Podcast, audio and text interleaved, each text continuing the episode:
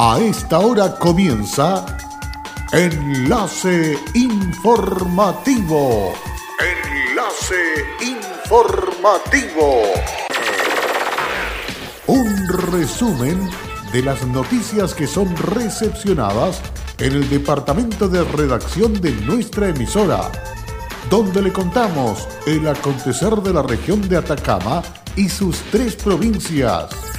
Enlace informativo a través de Candelaria Radio y sus estaciones en Tierra Amarilla, Los Loros, El Valle y Caldera. Auspicia Minera King Ross, apoyando al desarrollo sustentable de Atacama.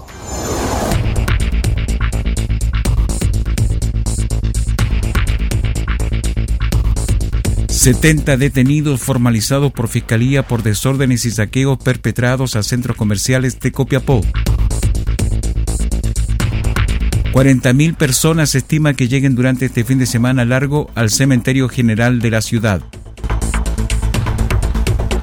Seremi de Gobierno Plaza Vélez condenó con fuerza los robos, saqueos, daños provocados a instituciones públicas y privadas. Hola, ¿qué tal? Bienvenidos y bienvenidas a esta edición noticiosa de Candelaria Radio, listos y dispuestos a esta hora para hacer entrega de Enlace Informativa, un compendio con los hechos más importantes ocurridos en la región. Vamos de inmediato con las primeras informaciones. La Fiscalía de Atacama, luego de los graves incidentes ocurridos la noche del lunes en Copiapó, ocasión en varios locales comerciales del centro de la ciudad resultaron saqueados, formalizó investigación en contra de más de 70 detenidos.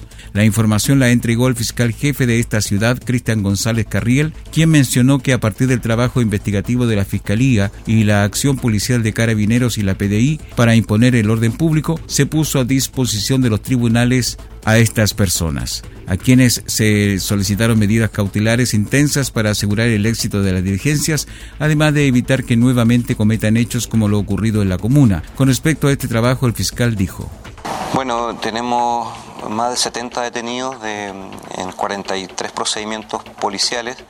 La Fiscalía está trabajando mancomunadamente con Carabinero y con la PDI para intentar eh, ellos imponer el orden público y la Fiscalía a través de eh, presentar a los imputados ante el tribunal y pedir medidas cautelares intensas como el arresto domiciliario total para aquellos que eh, no tienen antecedentes, incluso la prisión para aquellos que los tienen. Eh, intentar de ese modo tratar de colaborar con la normalidad del país. El trabajo ha sido arduo tanto de, las policías como de la fiscalía en ese sentido. Hasta ahora de los controles de detención que pasan hoy hubo saqueos a las tiendas eh, Abecedín, eh, Salcobrán, Cruz Verde, Johnson, eh, Tiendas Dillon. Eh, y de esos hemos tenido distintas personas por delito o de robo directamente entrando a la tienda u otros por receptación, la mayoría de ellos, es decir, tener de esas tiendas especies robadas, la comunidad debe entender de que cualquier cosa que venga de esas tiendas no pueden mantenerla, eso arriesgan incluso la prisión por aquello y estamos siendo bien enfáticos, estamos pidiendo la prisión para las personas que mantienen cosas robadas de esas tiendas. González agregó que tras la detención se presentaron cargos por delito de robo en lugar no habitado y receptación, mencionando que la comunidad debe entender que cualquier especie que prevenga de estos saqueos no puede ser adquirida ni mantenerla en su poder, ya que por ello incluso arriesgan quedar privados de libertad. Queremos dejar en claro que no estamos en contra de las movilizaciones sociales, sino que en contra de los delitos de saqueos, de vandalismo, daños, lesiones o agresiones que cometa cualquier persona en este contexto, dijo. El persecutor explicó que varios de los detenidos por ambas policías fueron menores de edad. Efectivamente hay menores de edad que llegan detenidos por mantener especies robadas. Yo le pregunto qué tiene que hacer eh, a ese papá, a esa mamá le pregunto, ¿qué tiene que hacer un niño de 15, 16, 17 años en medio de una protesta saqueando tiendas, teniendo cosas robadas?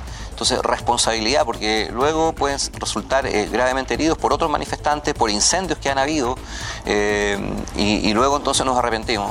son niños, manténganlos en las casas, sobre todo en horario nocturno donde están produciendo los saqueos. hacemos un llamado a la responsabilidad de los padres. No vengan a buscarlos al tribunal detenido impidan que vayan a manifestaciones que son para adultos eh, y donde hay saqueos y hay daños y hay lesiones.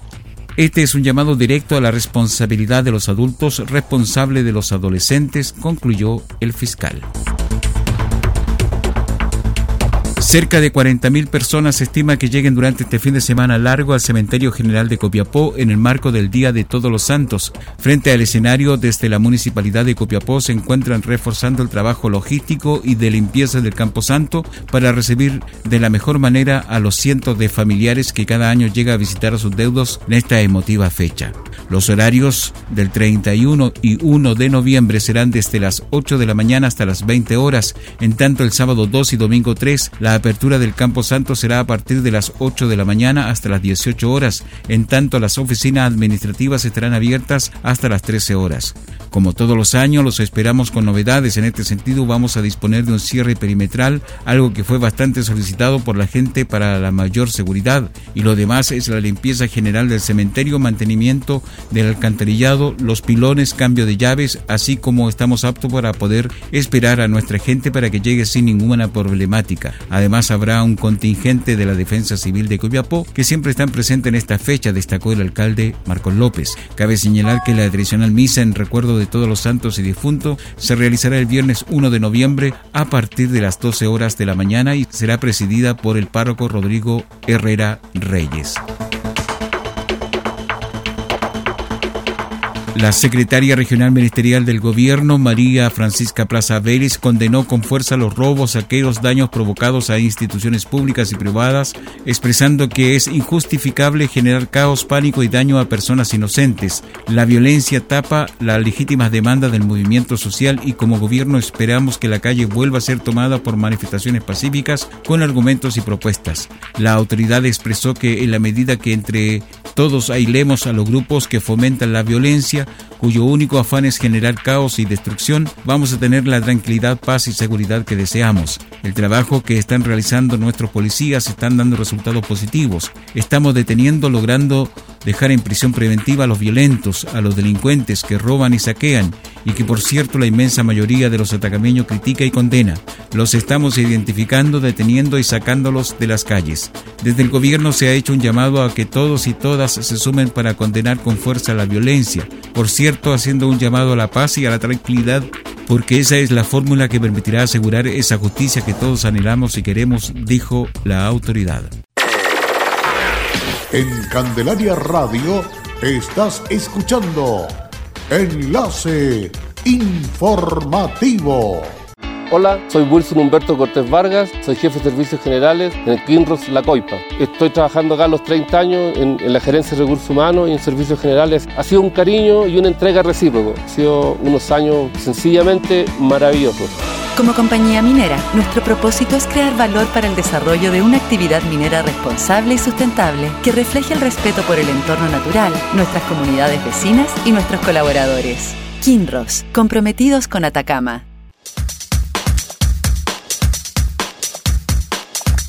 En Candelaria Radio estamos presentando Enlace Informativo, un reporte diario de lo que ocurre en la región de Atacama y sus tres provincias.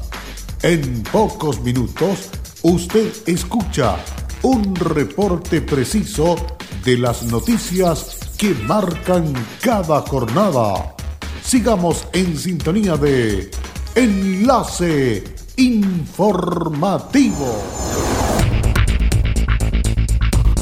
Luego de la pausa interesante e importante a esta hora, nosotros continuamos con más noticias aquí en Candelaria Radio.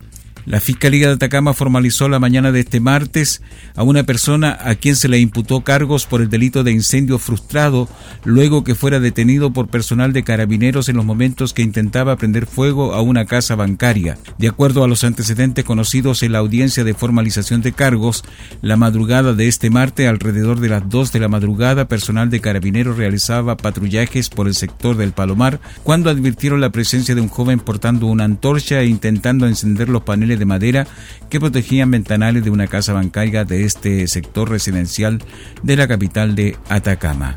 Sí, efectivamente durante la madrugada del día de hoy se detuvo por carabineros de Chile en situación de flagrancia una persona que mantenía una especie de antorcha con fuego que intentaba quemar e incendiar una sucursal del Banco Estado en la comuna, en la localidad del Palomar, acá en Copiapó. Él fue detenido, fue puesto a disposición del tribunal. El día de hoy se le formaliza por un delito de incendio en calidad de frustrado. En atención a la gravedad del hecho, el contexto de la situación, la fiscalía pidió prisión preventiva, estimando que la libertad de esta persona adulta constituía un peligro para la seguridad la sociedad, argumentos que fueron compartidos por el tribunal, decretó la prisión preventiva y se otorgó un plazo de investigación de dos meses indicó el fiscal Leonel Ibacache Vélez, quien asumió la audiencia de formalización de cargos. De acuerdo a lo indicado por el persecutor en esta instancia judicial, se presentaron cargos por el delito de incendio en grado de frustrado. Por lo frente a la gravedad del hecho y el contexto en que se cometió este ilícito, la Fiscalía pidió al juez de turno se aplicara en contra del imputado la medida cautelar de prisión preventiva.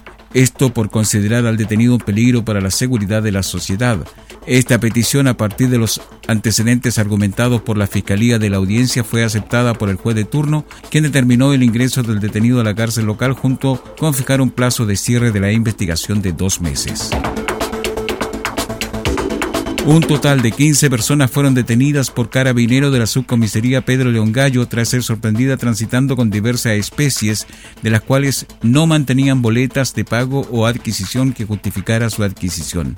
La información entregada por carabineros señala que esta situación se originó alrededor de las 20-40 horas del día lunes y tras las manifestaciones de saqueo que afectaron a tiendas Dijon, ABC Dean, Albacini, Johnson y otros locales comerciales ubicados en el centro de Copiapó. Producto de los hechos delictivos, el personal del Plan Cuadrante de Seguridad Preventivo del Servicio de la Población, dotación segunda comisaría Copiapó, mientras realizaba un patrullaje por las inmediaciones de la ciudad, al llegar a la intersección de calle Los Carrera, esquina Yerbas Buenas, divisó a un grupo de personas que transitaba con bolsos, bolsas y especies en sus manos, motivo por el cual procedió a efectuar un control de identidad verificando que un total de ocho personas portaban diversas indumentarias sin boletas o comprobantes que justificaran la tendencia de dichos productos. La tenencia de dichos productos.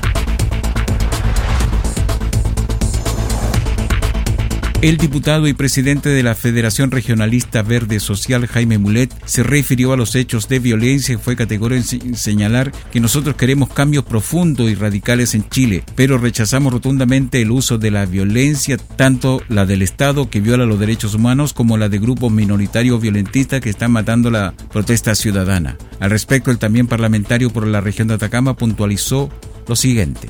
Han provocado una situación caótica los violentistas están matando la protesta. Y la protesta pacífica es la que va a producir los cambios profundos y radicales que Chile requiere cambios profundos, pero sin violencia, sin fuego, sin incendio, con fuerza, pero sin violencia ni del Estado ni de la calle inconsciente.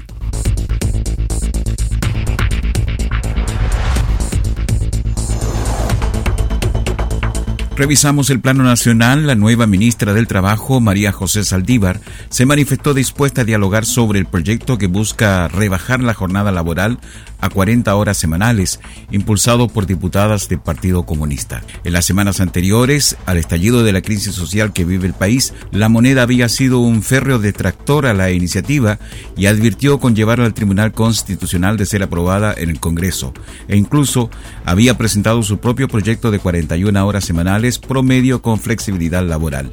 Sin embargo, Saldívar, que reemplazó el lunes a un degastado Nicolás Monkever en la cartera, planteó que lo que nosotros estamos buscando es generar diálogo, buscar puntos de encuentro, responder a las necesidades de las personas y dentro de esas, una de las demandas es tener mayor ingreso y mejor calidad de vida.